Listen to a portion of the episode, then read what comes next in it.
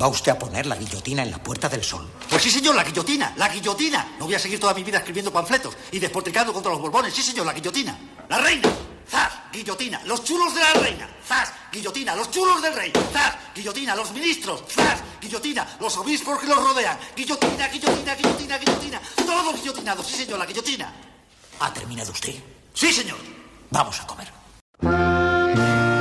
Welcome to Carne, Carne Cru- Cruda, Cruda, the album. Join us for danger, innovations.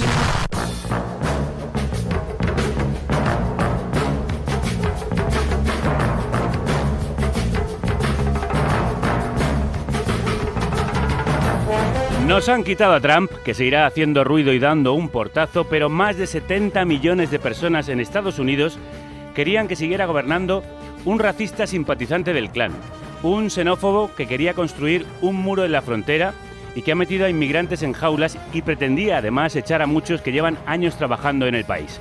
Más de 70 millones han votado por un negacionista del cambio climático, un evasor de impuestos multimillonario, un mentiroso compulsivo, un ensayo de tirano, vaya, que ha puesto del revés la democracia, ha partido el país en dos y ha enfrentado a blancos supremacistas contra los negros, a la masa contra los periodistas, las feministas o los progresistas.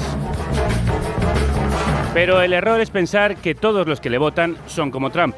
Él no es más que el oportunista que aprovecha el fallo del sistema, como han hecho antes todos los totalitarismos, fascismos y demagogos. Aquí, hace justo un año, que un partido ultra, con el asesoramiento del trampismo, ganó 52 diputados en el Congreso.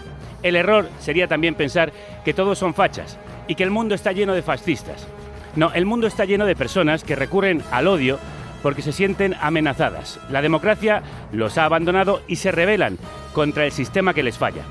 Una democracia y una sociedad secuestradas por los intereses económicos son pasto de los salvapatrias más peligrosos.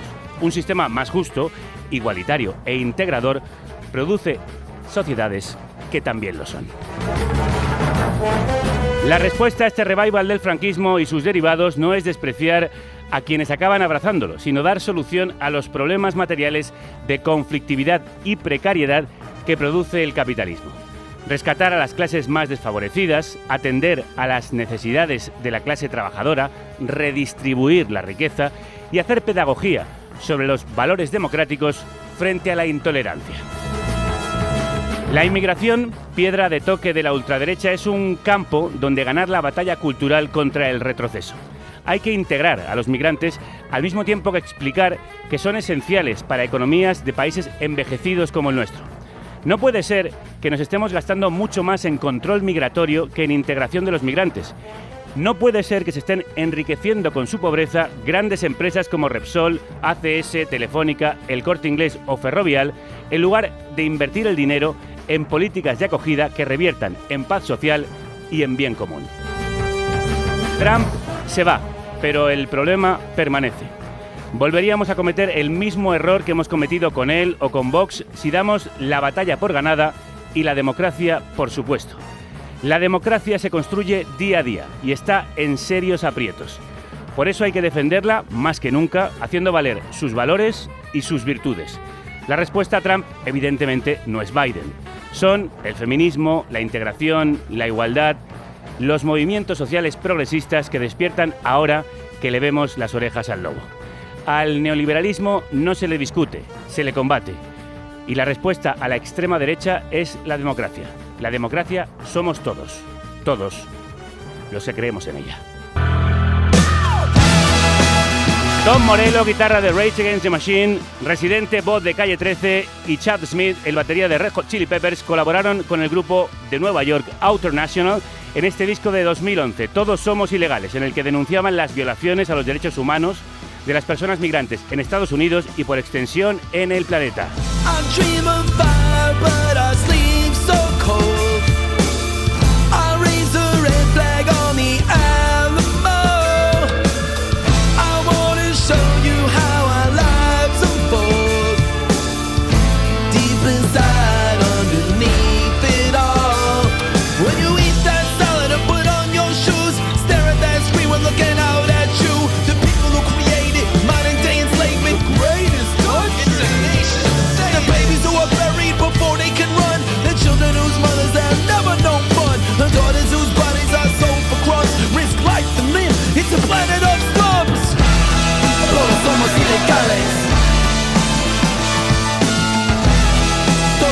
Fire once, our time has come.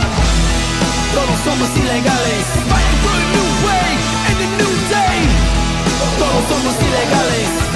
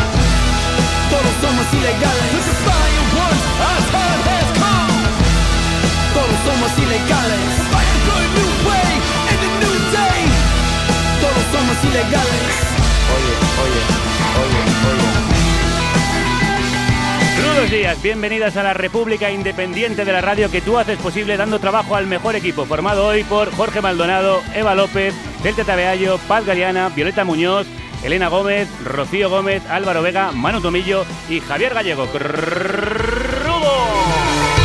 Necesito documentos. Mírame a los ojos para que leas mi acento. Prohibido como la droga, ilegal como un nazi en una sinagoga. Contraindicado, clandestino, lo lo contamino. Más de 600 millones de personas gritando luz verde para invadir Arizona. No necesito diplomas, lo que aprendí lo viví y lo almaceno en mis neuronas. Las experiencias son mis talleres. La vida es un estudio desde que se nace hasta que se muere. Así crucé para el norte buscando buena vida. Componente vacío de materia consumida. Dejé a mi abuela sola para besarle el culo a Ronald McDonald y tomar Coca-Cola. Todos somos ilegales. Somos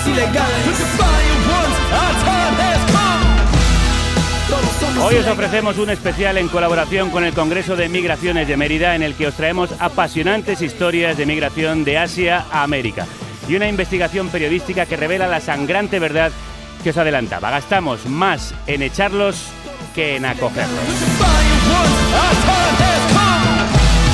Todos somos ilegales. Todos somos ilegales.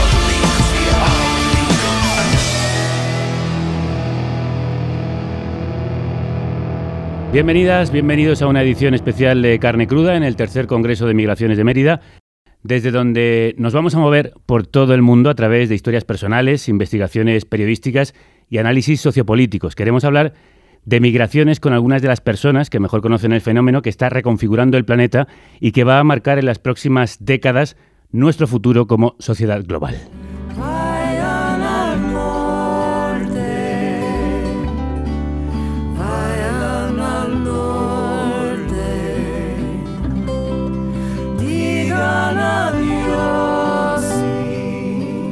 Al norte, desde México a Estados Unidos, emigró Yunuen Bonaparte, una de las Dreamers que llegó al país buscando un sueño que Trump ha intentado destruir. Entró en el país con 12 años como inmigrante indocumentada y así ha vivido desde entonces. Ahora fotografía a las personas que el sistema deja al margen, como, como ella misma, como los migrantes. Yunuen, bienvenida, crudos días. Hola, mucho gusto. Gracias por tenerme aquí. Un saludo muy afectuoso. Llegaste a Estados Unidos desde México con 12 años, ¿verdad? ¿Cómo recuerdas aquel viaje? Ah, no, no lo recuerdo mucho porque como todo el mundo sabe, eh, ese tipo de viajes es muy traumático para, un, para una persona, eh, una, una infante.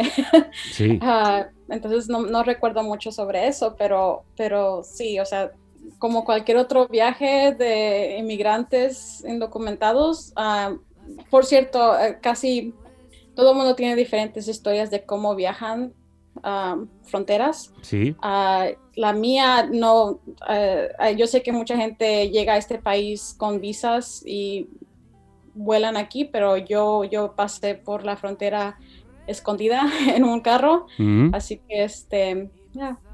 Aquello fue muy traumático, tener que esconderte y saber que estabas de clandestina entrando en otro país. ¿Entendías bien lo que te pasaba? Ah, yo creo que al momento no, porque al momento yo era una niña, así que no, no, no pensé mucho sobre las consecuencias de, que, de lo que estaba pasando. Ah, ya después de adulta fue que empecé a, a entender más de lo que había pasado y fue cuando se volvió más traumático. Sí, ¿qué Eh, pensabas? Ah, como en ese momento cuando era niña o ahora. Ya ahora, cuando has tomado conciencia de todo lo que has tenido que vivir.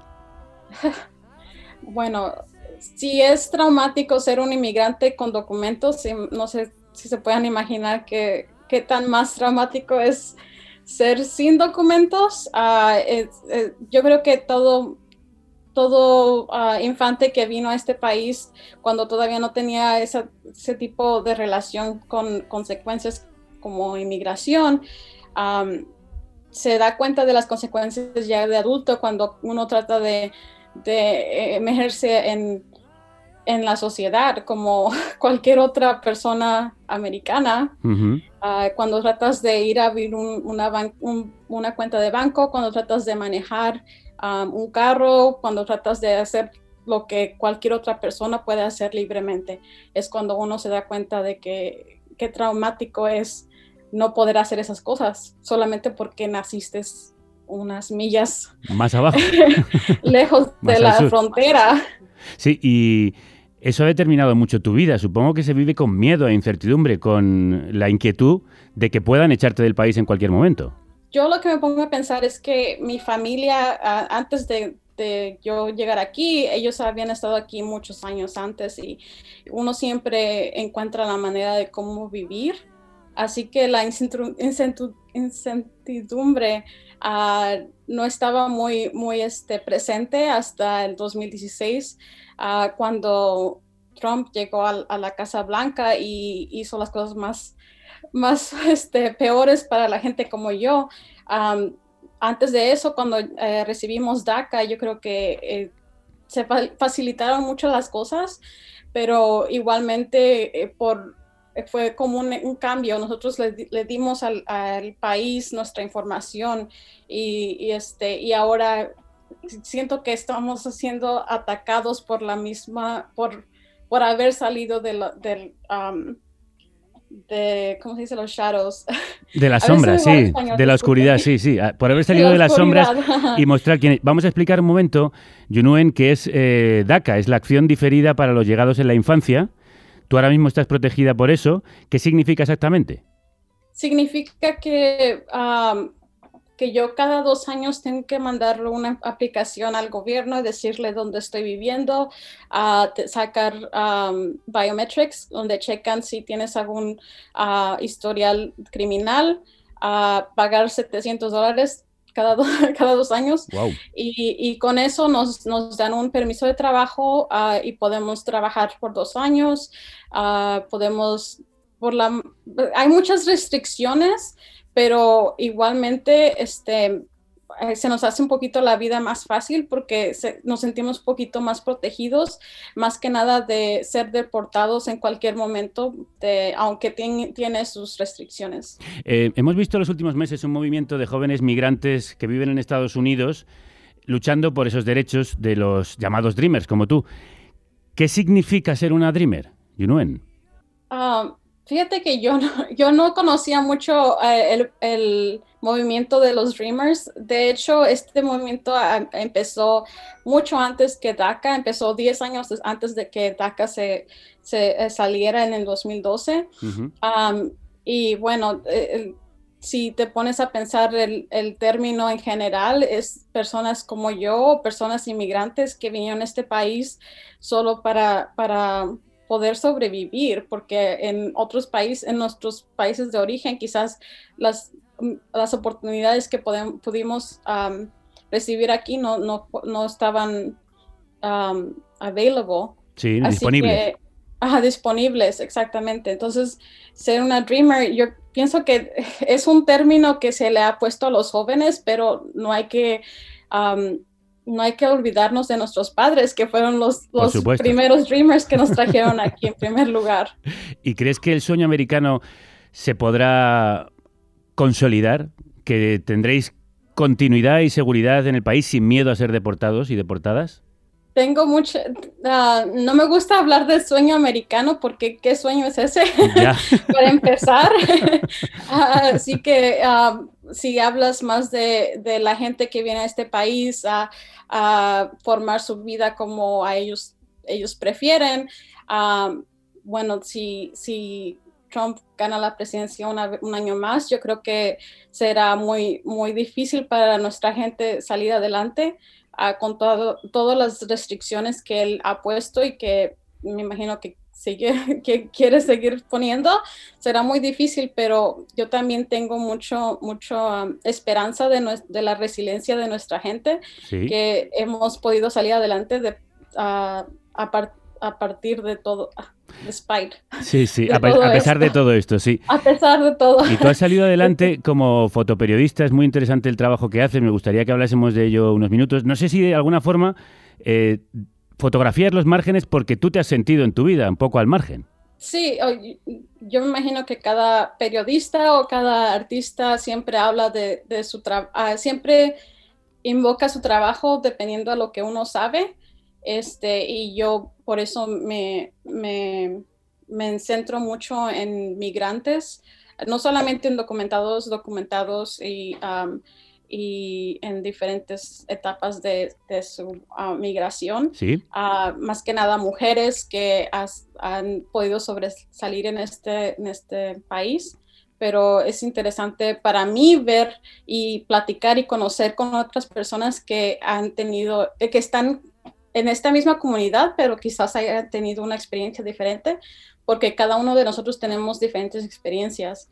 Am, no es nada más un estereotipo de inmigrante, todo el mundo ha salido adelante en sus, eh, por sus propias am, you know, experiencias, así Sí, que sí, es sí. interesante para mí conocer esas personas. bueno, no solo migrantes, también has eh, retratado y hablado con transexuales, ancianos y otro tipo de individuos que de alguna forma están dejados al margen del sistema. ¿Qué es lo que te interesa de las historias de esas personas? A mí me, me interesa pla- eh, conocer a estas personas porque yo lo tomo como tipo terapia.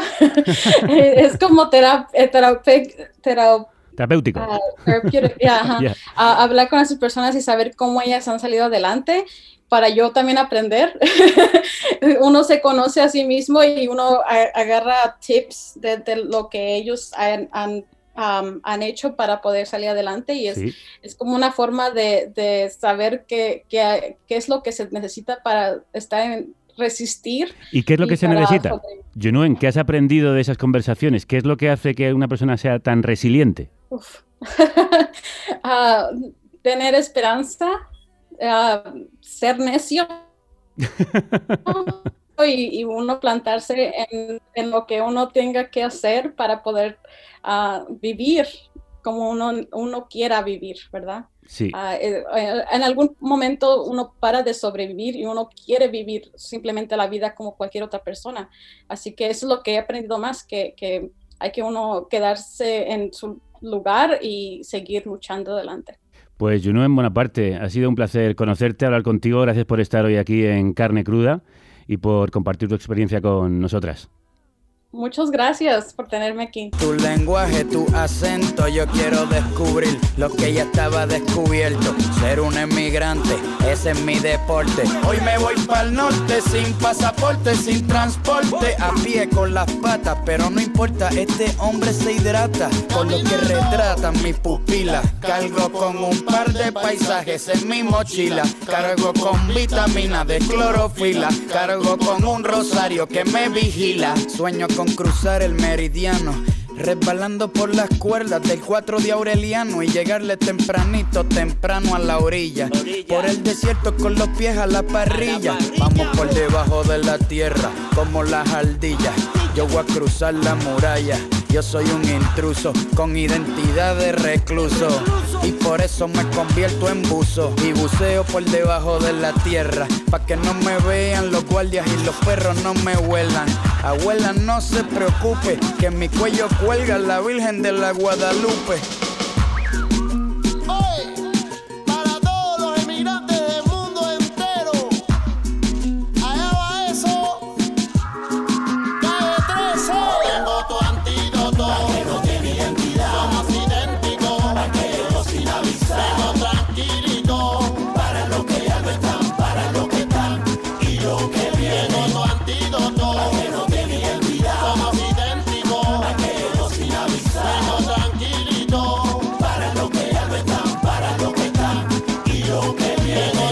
Los que van para el norte se encuentran con los muros y vallas acorazados como búnkers o cárceles en las fronteras de nuestros países.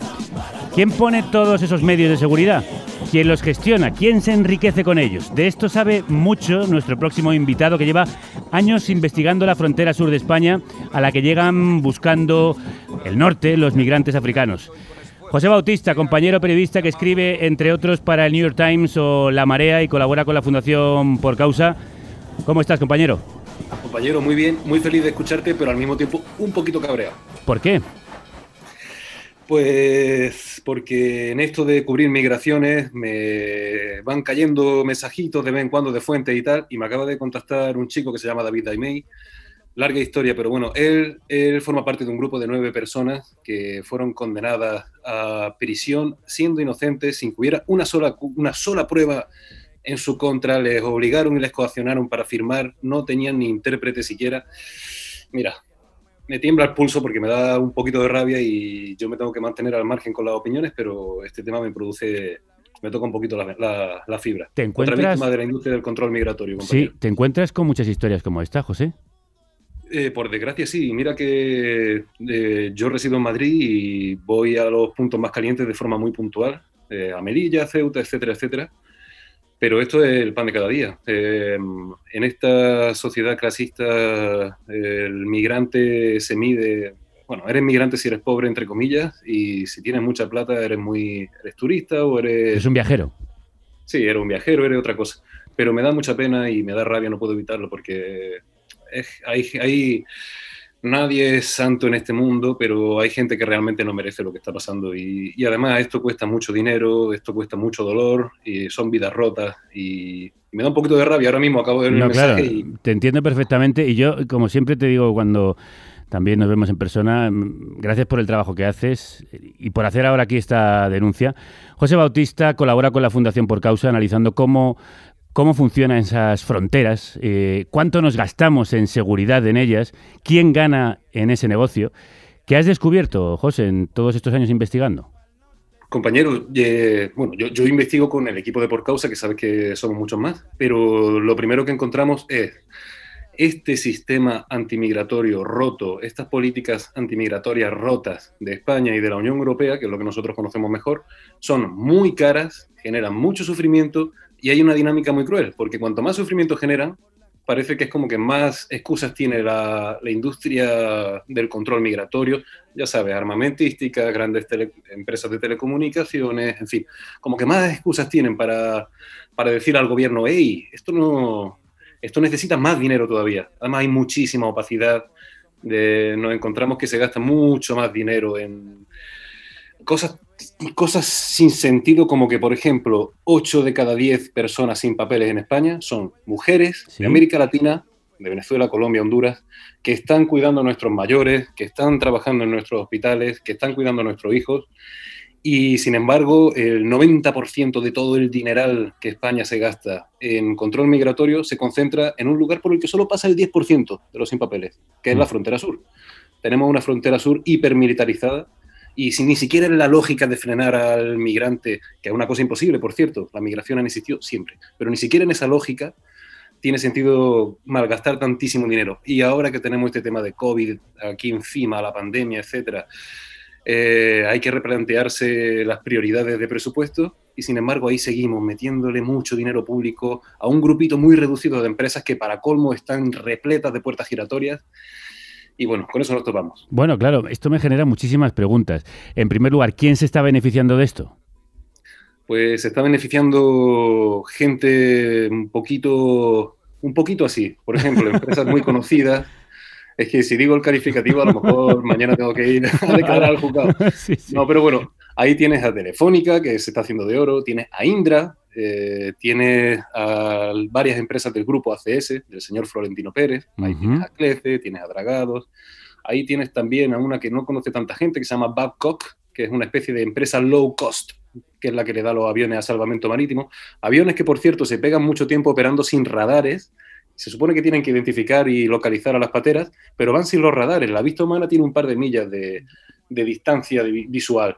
Cuando tú no tienes el radar, estás poniendo un cacharro a volar, un cacharro muy caro, pero no estás encontrando a la gente. Haciendo es caja. paradójico que- Es una paradoja ese. Indra con otra empresa que se llama Atos, cuyo presidente, sin haber dejado la empresa, se metió en la Comisión Europea, que es que esto es... Esto ya Pero es. bueno, eh, esta, esta gente desde el año 2000, 2002 aproximadamente maneja una cosa que se llama SIBE, Sistema Integrado de Vigilancia Exterior. Y resulta que el SIBE está hecho para localizar eh, embarcaciones de cualquier tipo ahí en el estrecho, ¿no? Sí. Presume Indra de que localizan si hace falta un trocito de madera de un metro cuadrado. Y te dicen que va muy bien para salvar vidas y para frenar el narcotráfico. Sin embargo, el pico de muertes en el estrecho va haciendo así, desde el año 2002. Y lo pueden ver en gráficos con los datos que tenemos de desapariciones. Vete a saber cuánta gente ha desaparecido y ha muerto ahí en el estrecho y no están en ningún registro. Estás diciendo que están tirando el dinero como un- a un pozo sin fondo, a las arcas de estas empresas, literalmente. No hay ninguna lógica detrás del gasto enorme que se está haciendo en control migratorio, ni siquiera dentro de la lógica perversa de detener al migrante sin papeles, que por cierto, nadie, nadie les ofrece una alternativa. Es como si uno quisiera tirarse al mar o jugarse la vida así porque sí. Pero incluso dentro de esa lógica de frenar al migrante, no tiene ningún sentido que todo este dineral se vaya para militarizar la frontera sur, cuando en realidad el migrante indocumentado en España es una señora de América Latina que entra por Barajas o entra por el Prat. Es que ni siquiera dentro de la lógica que ellos defienden tiene sentido. uno de los datos más interesantes de esa investigación, de lo que lleváis por el momento, es que se gasta muchísimo más ahí en seguridad que en integración, cuando luego la integración eh, de la migración produce un beneficio socioeconómico e innegable. Es abominable. Fíjate, Javier, el- nosotros hemos analizado más de 1.700 contratos públicos y no está todo lo que hay porque tú sabes que hay muchos contratos que no se publican o que tienen el sello de secreto oficial que tanto le gusta poner al Ministerio del Interior. Bueno, pues de estos 1.700, en uno de los datos que extraemos es ese. España se gasta ocho veces más en ponerle cuchillas a la valla o en poner radares superpotentes que lo que hacen es localizar a una patera de vez en cuando para avisar a Marruecos y que vaya por ella, aunque esté en aguas españolas. Se gasta ocho veces más en eso que en programas de acogida, en programas de integración, en facilidades para que estas personas puedan hacer su vida en España y seguir haciendo lo que hacen hasta ahora, que es contribuir a que este país sea mejor, más rico, más cohesionado, más estable. Porque ¿quién no tiene una persona migrante en su entorno? Eh, ¿Quién cuida. Bueno, ¿quién está en los supermercados, José? ¿Quién está, ¿Quién está en los- trayendo la comida a esos supermercados? ¿Quién la cultiva? Exactamente. ¿Quién está haciendo lo que no queremos hacer, entre comillas, nosotros? Porque ellos ya forman parte de nosotros, pero ¿quiénes están comiéndose el pastel en los momentos más duros? Yendo al campo como temporeros en unas condiciones pésimas, cuidando a gente mayor. Es terrible. Me encontré en Málaga hace un par de meses a una chica de Venezuela, llegó a España justo cuando empezaba la primera ola, en marzo. Y esta chica se puso a cuidar a un anciano con COVID, se metió con él en la casa, y esta chica tuvo que huir de esa casa porque el anciano con demencia se escapó y ella tuvo que llamar a la policía para que lo encontraran. Ella le tuvo que salvar la vida de nuevo al tipo llamando a la policía y cuando la policía llegó, ¿qué tuvo que hacer ella? Huir. ¿Por qué? Porque no tiene papeles. José, hace un mes publicabas que el Corte Inglés es una de esas empresas que más se lucra en nuestro país con el negocio de la seguridad de las fronteras. ¿De qué manera? Hombre, el corte inglés participa en muchos. Hay, hay tres grandes segmentos. Si hablamos de esto como si fuera un mercado, tiene el más rentable, que es perímetro fronterizo. Ahí entra de lleno el corte inglés, facilitando servicios. Hay una división del corte inglés informática que hace mucho dinero ahí. Y hay otra segunda, que es la segunda más rentable, digamos, que es detención y expulsión. El corte inglés está metido de lleno, sobre todo en lo que tiene que ver con detención de migrantes, facilitando todo tipo de productos a los en neolengua le llaman, oficialmente le llaman centros de internamiento de extranjeros. En el fondo son cárceles para migrantes. El corte inglés entra de lleno ahí. Y puede ser, no lo sabemos, que el corte inglés entre en muchos más negocios y esté haciendo más dinero por otros sitios. Pero como ni el gobierno, ni el Ministerio del Interior, ni el corte inglés se dignan a facilitarnos esos contratos, que son contratos públicos, que se financian con dinero que pagamos Es que tú y esto yo y todas las muy personas de este fuerte, país, claro. pues ahí no sabemos. Es que hay, hay un tema ahí, y está Eulen, y está Clece, la- los mismos seguratas que estás viendo en las puertas del ministerio, o incluso en las puertas de, de un cuartel o de las comisarías, que yo no sé muy bien por qué hay que poner seguratas en las puertas de las comisarías, pero bueno, estos mismos te lo, estos mismos te los encuentras en los, Oye. en los centros de internamiento y en los CETI. Claro, y que sí, sí, también evidentemente ahí se está gastando un dineral en seguridad dentro de sitios que supuestamente tienen a las fuerzas de seguridad custodiándolos.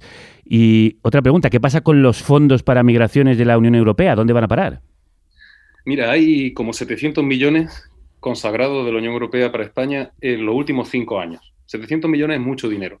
Seguir el rastro de ese dinero punto a punto es imposible y juro por Dios que lo hemos intentado por todas las de la ley. Lo que sí podemos decir es, oficialmente la mayor parte de ese dinero en teoría tiene que ir para temas de integración y acogida. Nosotros sabemos que para lo que está yendo ese dinero es para externalización, que dicho de otra forma es regalarle dinero a países o con gobiernos tan cuestionables como el de Marruecos o como el de Turquía o como el de Libia, por un lado, ese dinero se está yendo también para reforzar el perímetro fronterizo y reforzar el perímetro fronterizo no más que elevar la altura de la valla, eh, reforzar los barcos que están vigilando la zona, desplegar a más agentes y una micro, microscópica parte de ese dinero sí se está destinando a integración. Problema, ¿quién se encarga de esa integración y de esa acogida? Las mismas empresas de siempre. Incluso el sistema de acogida, salvando algunas organizaciones que lo están intentando hacer muy bien con muy pocos medios, ese dinero de acogida también va a caer al final para CLECE, para Eulen, para empresas de este tipo. El, y fíjate, por ejemplo, un tema súper sangrante, el, la, mm, el cuidado de los menores extranjeros, los niños que llegan aquí solos. Está en manos de empresas como CLECE, Eulen, Arquisocial, Bueno, por eso es tan necesario el proyecto que habéis sacado, Spectrum, eh, para el que se necesita financiación. Por causa ha, ha puesto en marcha un crowdfunding para seguir investigando en esta línea que es tan difícil investigar, como nuestro compañero José Bautista nos ha contado, como siempre. Amigo y compañero, un abrazo muy fuerte y muchas gracias. Muchas gracias a vosotros. Un abrazo fuerte. Un abrazo fuerte.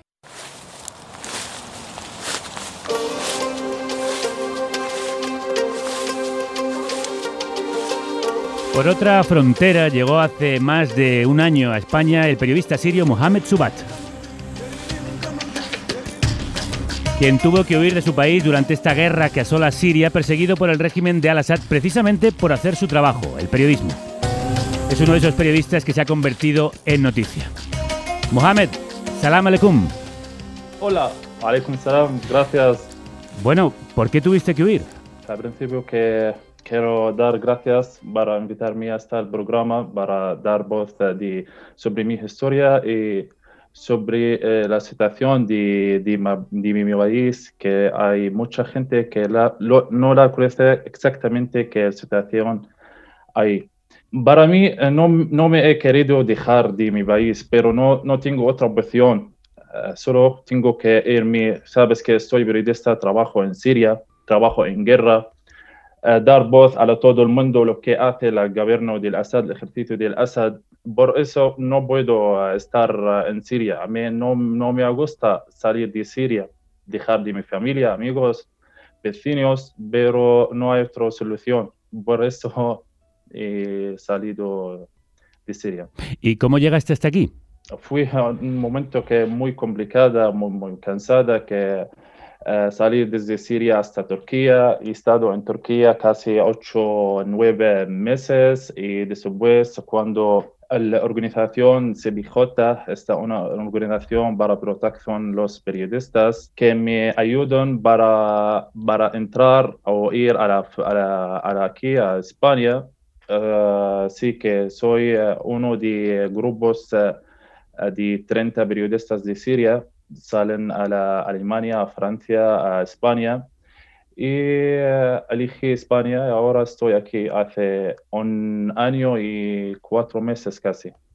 ¿Cómo es tu vida en España? ¿Has conseguido seguir trabajando, regularizar tu situación? ¿Cómo estás? Aquí en España, no sé, cuando llegué a España, mm, después de seis meses que empieza esta situación del, del COVID, que Claro. fue eh, ma- muy mal, pero en general em, estoy feliz aquí en España, que tengo buena suerte, que tengo contacto con eh, los periodistas españoles en el eh, por causa. También estu- estoy en un programa de, de refugiados en eh, organización se llama Movimiento por la Paz. Ellos me han dado Sí. ah, ayuda, mucha ayuda en, en todo, en el idioma, en el aprender, en abogada, tarjeta sanitaria, en todo.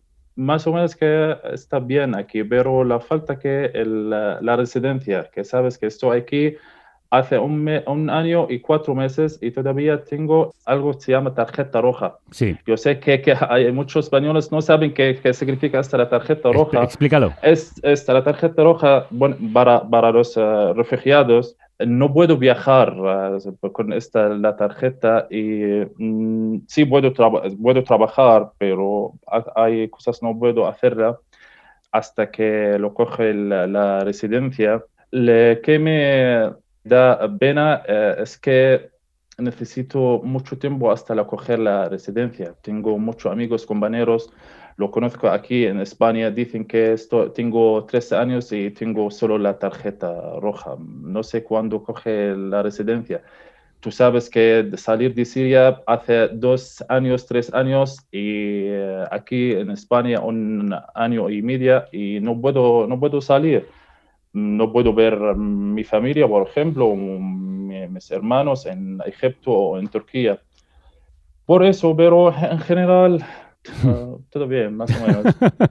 Bueno, veo que Sí, esperanza. es difícil eh, que la vida, la vida claro. en otro país nuevo es eh, un poco, eh, en principio, un poco complicada, difícil, pero todo bien. Aquí hay un grupo de periodistas sirios. ¿Podéis hacer algún tipo de trabajo, de seguir trabajando para medios sirios o hacer algo mientras estáis fuera? A ver, que llegamos aquí, grupo eh, de 12 periodistas, queda solo 5, Ah, nosotros eh, periodistas de, de Siria, y estamos colaborando con el eh, por causa, intentamos hacer algo y también estoy publicando, informando sobre mis redes eh, sociales sobre la situación en, eh, en Siria. Y también intentamos que hacer un eh, negocio de, eh, de trabajar en el periodismo, un, eh, pero poco a poco. Claro, es difícil salir adelante.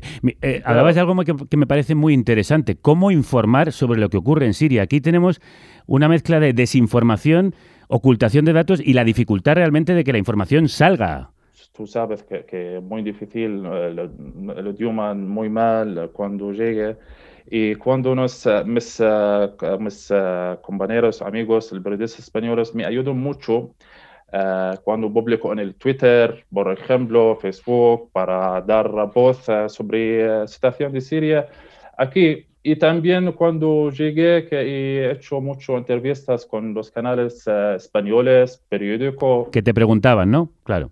Sí, claro. ¿Y tú tienes contacto con periodistas dentro de tu país que te pasen información de lo que está pasando allí? A ver, que estoy en el sur de Siria. Cuando el, el- el ejército del Assad eh, tomaron el control de Siria, del sur de Siria, no, no había nadie en eh, periodistas. Todos salieron fuera de Siria. Pero hay eh, un poco, pero no pueden salir, sabes que por el tema muy complicado ahí. Y en el eh, parte eh, norte de Siria hay muchos periodistas, muchos amigos, compañeros, todavía siguen trabajando ahí mm, por una situación muy complicada. Pues Mohamed, eh, deseo que tu situación mejore, se soluciona, que encuentres trabajo aquí y sobre todo que puedas reunirte con tu familia o volver a tu país. Ojalá esa guerra termine algún día. Te voy a despedir con este tema que has elegido, has elegido tú, que se popularizó cuando empezaron las revueltas en Siria y que podemos traducir como El cielo, nuestro país. Mohamed, Shukran. Dime, shukran لك. Estoy feliz, me alegro que Muchas gracias. aquí. Gracias.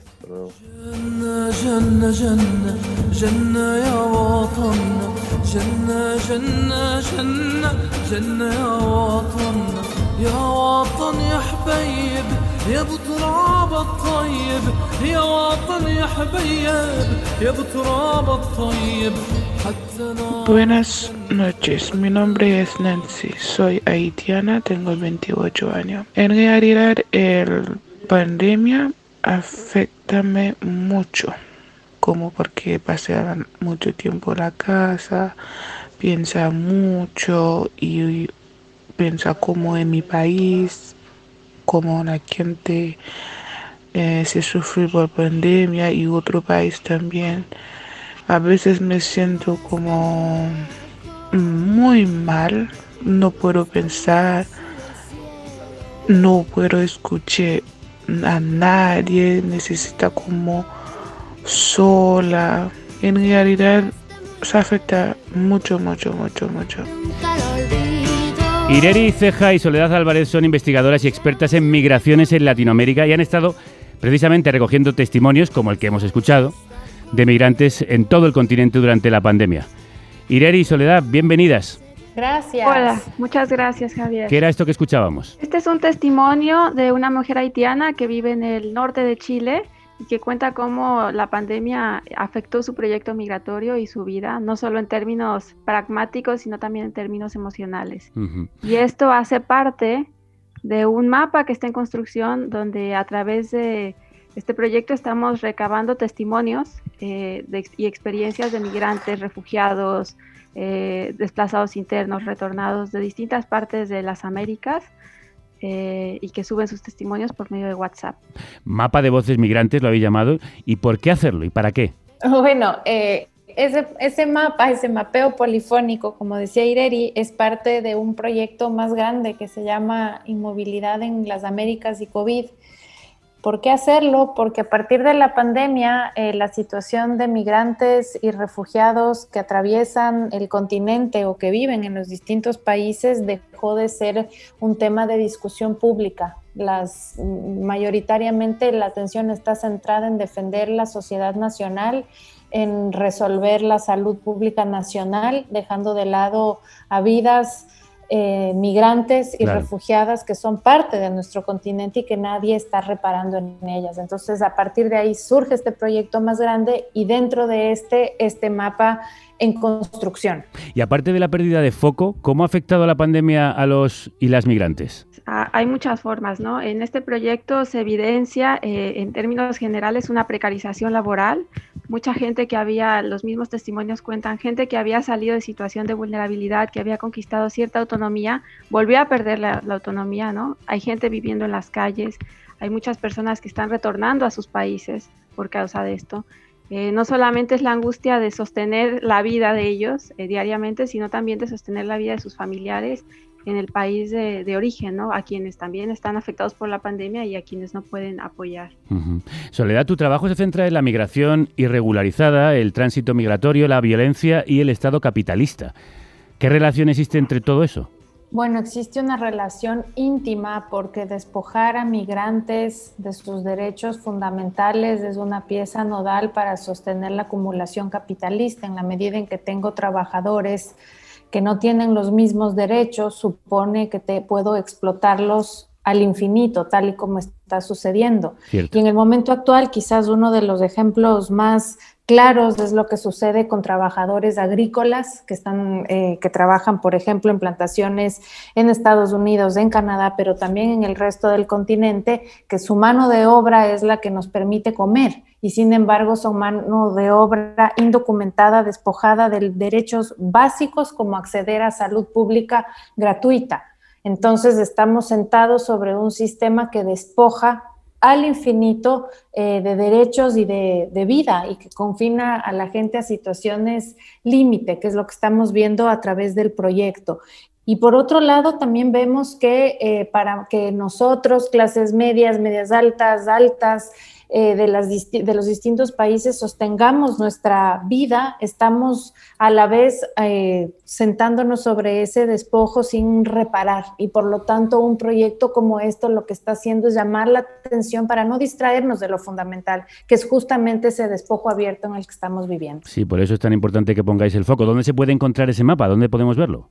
Bueno, eh, podemos ingresar a la página, que la dirección es www.inmovilidad. Sole, no sé si tienes por ahí la dirección. inmovilidadaméricas.org.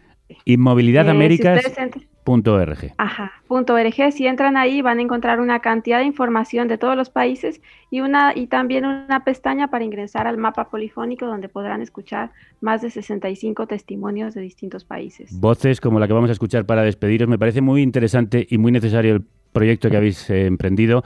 Ireri Ceja y Soledad Álvarez, muchísimas gracias a las dos. Muchas gracias. Mi nombre es Abu. Hace cinco años que estoy viviendo acá en Córdoba. Soy de Senegal. Vino solo, no tengo familia acá. Estaba trabajando en la calle eh, todavía. Tenemos muchos problemas acá ahora por el tema de la pandemia. Que no recibimos, no recibimos ninguna ayuda. No tenemos DNI extranjero para, para recibir la IFF. No dejan, dejan paz que trabajamos en, en la calle porque la municipal se va a quitar la mercadería que tenemos y tampoco no tenemos plata para comprarlo de nuevo. La verdad es muy, muy complicado. Solo voy con mi pena, sola va mi condena.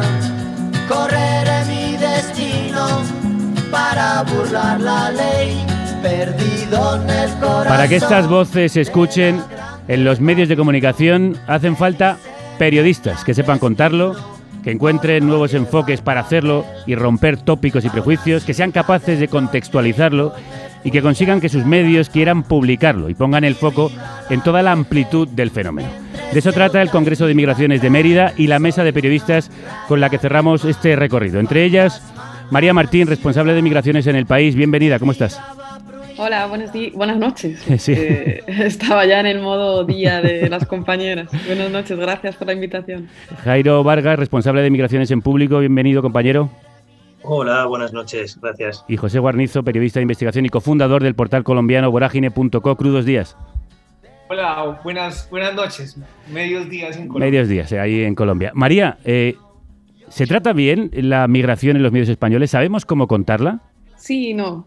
Eh, creo que no podemos generalizar. Eh, hay sobre todo algunos periodistas que estamos especializados en ello y que creo que intentamos cada día hacer el mejor trabajo posible, pero sí que es verdad que, falta especialización para tratar con la delicadeza y la sensibilidad que requiere este tema, además de la visión eh, desde, tan- desde- tantas dimensiones que tiene el fenómeno, creo que hace falta gente con más conocimiento y, y para tratar eh, el tema. ¿no? Para ti, ¿cuáles son las Somos- claves de la información sobre migraciones? ¿Qué es lo que una periodista o un periodista debe saber? Bueno, creo que hay esa base de, de especialización es fundamental conocer las leyes, creo que es fundamental conocer las competencias, porque al final todo se traduce en una dimensión política. Creo que es importante siempre eh, mirar atrás, ¿no? A veces cometemos el error, incluso los que estamos todo el día en ello, en, fijarnos en el ahora, ¿no? Vemos la crisis en Canarias y, creo que es importante que hagamos la retrospectiva de qué hacía España hace 12 años. Y a veces es curioso porque España hacía exactamente lo mismo, ¿no? Y entonces creo que eso es importante para hacer el análisis de cómo España trata sus migraciones. Pues mira, María, precisamente has puesto el foco en lo que ocurre en Canarias. Antonio Morales, presidente del Cabildo de Gran Canaria, decía esto al respecto. 400 personas hacinadas en ese puerto, unas 1.400 anoche, ¿no? Por lo tanto, mm, sin duda, es un claro quebranto del derecho internacional, del respeto a los derechos de estas personas. José, y tú que trabajas en Colombia, ¿dónde crees que hay que poner el foco? Por ejemplo, ahora tenéis una enorme migración desde Venezuela. ¿Cómo contar ese fenómeno? Sí, eh, lo que pasa en Colombia es que, digamos, en las salas de redacción nunca, nunca ha importado tanto el tema de la migración porque los periodistas han estado ocupados en otros tipos de problemas, a cubrir el conflicto, el narcotráfico, eh, la política, la corrupción, y, y ahí eh, les tocó de un momento a otro aprender a cubrir la migración porque la migración venezolana, por ejemplo, solo por poner un ejemplo, eh, digamos, se desató o, o estalló en el año 2018 y, y- y uno, y uno sí veía en las salas de redacción que no, no sabían cómo cubrirlo, ¿no? Y, y eso se ha notado muchísimo, aunque pues ha habido, digamos, muchos trabajos eh, importantes en los últimos tiempos que han intentado eh, como explorarla de, un- de una mejor forma. Para ti, ¿cuáles son las claves fundamentales de una buena información sobre migración? Pues primero tener en cuenta que este es un tema de derechos humanos. Eh, segundo, creo que eh, entender que, que todos hemos sido migrantes, el tema de la migración ha evolucionado tanto como, como, la, como la misma humanidad. Ha habido migraciones desde que el hombre es hombre y, y en algún momento lo hemos sido. Los colombianos sí que lo hemos sido. Los venezolanos es la primera vez que tienen que salir a migrar. Los colombianos llevamos migrando hace 50 años que empezó el conflicto y, y- y me parece que ese es un, un primer paso para entender eso. Y el tercero es que todas las migraciones, y eso ha estado comprobado en la- eh, a través de la historia, han estado sitiadas por estigmas. Y, y el periodista debe saber reconocer cuáles son esos estigmas que se generan, eh, que la, mi- la migración genera, para La- no cometerlos. Sí, claro. La migración genera ahora mismo eh, discursos de odio y mucha controversia en países como los vuestros, en todos los países. La verdad que es un fenómeno que genera controversia en todo el globo. Jairo, ¿el periodista tiene obligación de comprometerse en acabar con esos discursos de odio o su trabajo es otro? No, no, su trabajo es eh, desmontar los discursos de odio y trabajar para que esos discursos de odio queden neutralizados, queden reducidos a, a un sector poblacional que no quiere ver la realidad eh, del mundo. Eh, es nuestro trabajo y es uno de los más importantes. ¿Y, y cómo se hace? ¿Cómo se destruye esa corriente de racismo y xenofobia que parece que asola a nuestros países? Eso es lo más complicado desde mi punto de vista. Eh, la gente, la gente no, no tiene mucho interés en ver los discursos que no le gustan. Y las redes sociales, desafortunadamente, lo que han construido es una sociedad completamente atomizada, polarizada, en la que recibe los mensajes que, quiere elegir. Entonces es eh, muy complicado eh, desde el periodismo. Al final eh, nuestras noticias eh, llegan la mayoría de, de- en la mayoría de las ocasiones por canales que son redes sociales en las que es un algoritmo el que decide lo que hay que ver y lo que no hay que ver. Es un reto y estamos a merced de grandes conglomerados tecnológicos internacionales que dominan los discursos y que no pueden filtrar si lo que están difundiendo es verdad o es mentira. Nuestro humilde trabajo, desde una redacción pequeña como la de público, es intentar aportar datos, intentar aportar testimonios, intentar aportar realidades eh, que, que rompan esos discursos, pero es realmente complicado y de hecho estamos viendo una moción de censura de un partido que ha dicho auténticas barbaridades.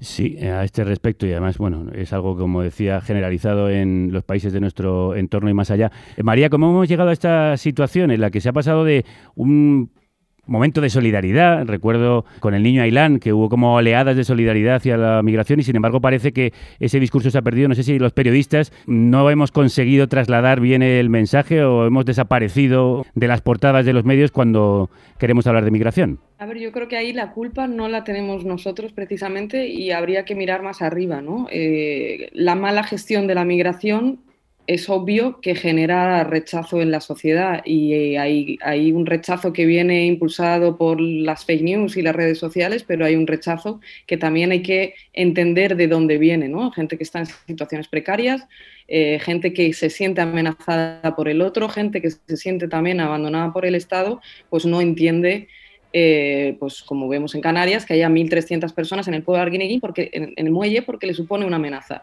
Y en Europa ha sido un poco lo mismo. No hemos gestionado bien ni lo que hemos llamado crisis europeas, que habría que plantearse si realmente eran crisis o nosotros lo convertimos en crisis, ni en el caso español. Entonces, una mala, una mala gestión lleva a una mala percepción de- del fenómeno. ¿no? ¿Y, y notáis en las redacciones, os lo digo a los tres, mayor dificultad para hablar de ello, para colar el tema, o que ocupe una página preeminente, en el caso de lo digital, que ocupe una posición preeminente? Jairo, José.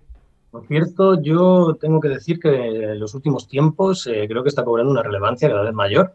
Y en ese sentido, no sé cómo es en otros medios quizá más generalistas, el nuestro, la en el nuestro, en el público la migración es una bandera del periódico, entonces tiene un, un papel eh, importante. Sí que es cierto que aunque no tenga tanta visita como puede tener otro tipo de noticias, eh, sí que está ganando más protagonismo. Pero coincido con María en el culpar a la mala gestión de las migraciones, y no solo a la mala gestión de las migraciones, de los flujos migratorios, que genera eh, drama, sufrimiento y muertes, eh, y genera pues que ahora la ruta canaria haya repuntado de una forma brutal. No solo eso, también hay que gestionar a los que ya están aquí. Eh, en España hay alrededor de medio millón de personas en situación irregular que no tienen ningún tipo de derecho y no existen, no existen para la, no existen para las instituciones. Si no existen para las instituciones, no van a existir para la sociedad. Es la propia institución la que está negándoles formar parte activa de la, de la sociedad en la que viven. Y si algo nos ha demostrado la pandemia es que son trabajadores esenciales. Sin ellos no podríamos comer verduras, sin ellos no podríamos comer fruta, sin ellos no tendríamos un montón de servicios que son básicos. Y antes se lo escuchaba a una de las chicas que estaba participando, eh, se me ha olvidado el nombre, creo que era Soledad, Sí. eh, que lo relacionaba con el sistema capitalista. eh, y es que es, eh, bueno, es, es lo dramático de todo esto. O sea, vivimos en una sociedad cada vez más empobrecida, que también, a la que también le genera eh, miedo y rechazo eh, las personas migrantes por los recursos por los que compite con ellos, pero al mismo tiempo eh, es una lógica de mercado totalmente perversa, en la que nosotros necesitamos alimentos, bienes y servicios cada vez más baratos y solo hay un lugar de donde recortarlos, que es en derechos y en salarios de una población a la que no se quiere meter en el sistema. Y llegamos a un punto en el que una pandemia eh, es imposible de controlar cuando tienes a medio millón de personas eh, fuera del sistema, fuera del radar y sin, ningún, y, y sin que ellos quieran, quieran eh, seguir las normas que se les han negado.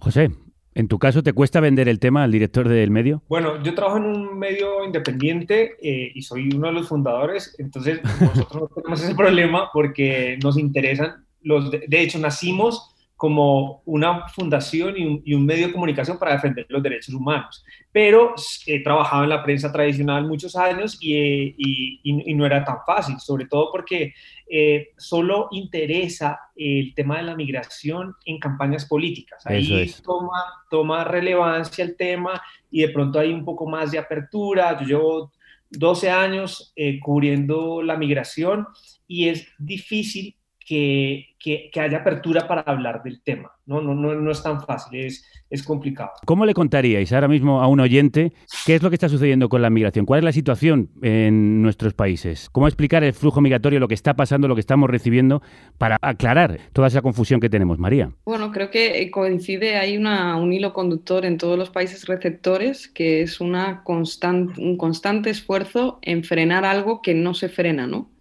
Y con unas medidas u otras creo que es coincidente. Lo vemos en Estados Unidos, lo vemos en Brasil, lo vemos en cualquier país de Europa, lo vemos en España, ¿no? Y falta eso que hablábamos, que era esa visión integral del fenómeno, eh, no solo tratar esas, esa gente que intenta llegar, sino la gente que ya vive en el país, eh, intentar llegar a un equilibrio de que obviamente es un poco utópico pretender que los países eh, detonen ahora mismo todas sus fronteras, ¿no? Eh, pero bueno, tiene que haber una combinación del control de fronteras, la inclusión de los inmigrantes en la sociedad y sobre todo el respeto a los derechos humanos que tiene que estar en el centro de cualquier política, sea migratoria o cualquier otra. ¿no? Jairo. Bueno, eh, al menos en España y en Europa lo que estamos viendo es una política de control y militarización de las fronteras que está generando eh, una, una cantidad de muertos y violaciones de derechos humanos que yo creo que es inaceptable en cualquier sociedad. Eh, y al mismo tiempo estamos, dando la, estamos mirando hacia otro lado ante un reto demográfico que tiene España. Solo los migrantes eh, van a salvar eh, el estado de bienestar de este país y tarde o temprano los gobiernos, los ministerios y las fuerzas políticas tienen que empezar a hablar abiertamente de este tema. No tenemos población joven, que pueda sostener el sistema de pensiones, eh, la educación y la sanidad. Y están aquí, quieren trabajar y, y lo están haciendo sin, sin, participar, sin cotizar y sin aportar. Y eso me parece un escándalo. Terminamos contigo, José. Colombia se está enfrentando al segundo proceso migratorio más grande del mundo después de Siria, que es el de venezolano, que está uh -huh. viviendo una situación humanitaria compleja. Eso quiere decir que esta migración no va a desaparecer de un momento a otro. La mayoría de migrantes llegan a Colombia o llegan a países de América Latina para quedarse. Y eso, eso eh, ese fenómeno migratorio no es negativo para la economía colombiana.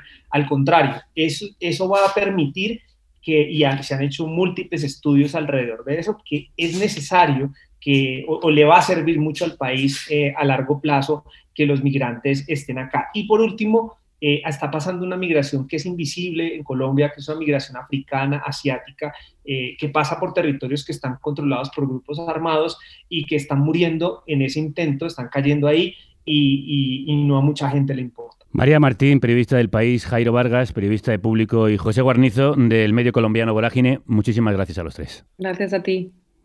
Un abrazo. Gracias, bien. Y también al Congreso de Mérida, a su directora, Lucila Rodríguez Alarcón, por invitarnos y a quienes nos habéis seguido en esta grabación, gracias por estar atentos y por vuestros comentarios. Como dicen los mayas, tú eres otro yo y yo soy otro tú.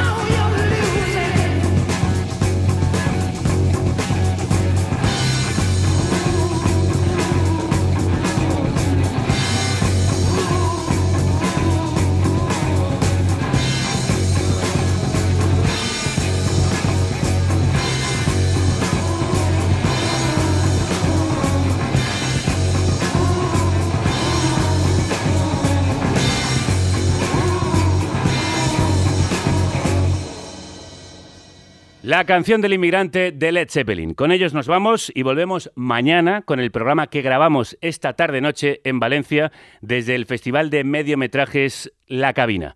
Un programa sobre cine social apasionante, estimulante y esperanzador en estos tiempos oscuros. Algo de luz en las sombras. Hasta entonces, que la radio os acompañe.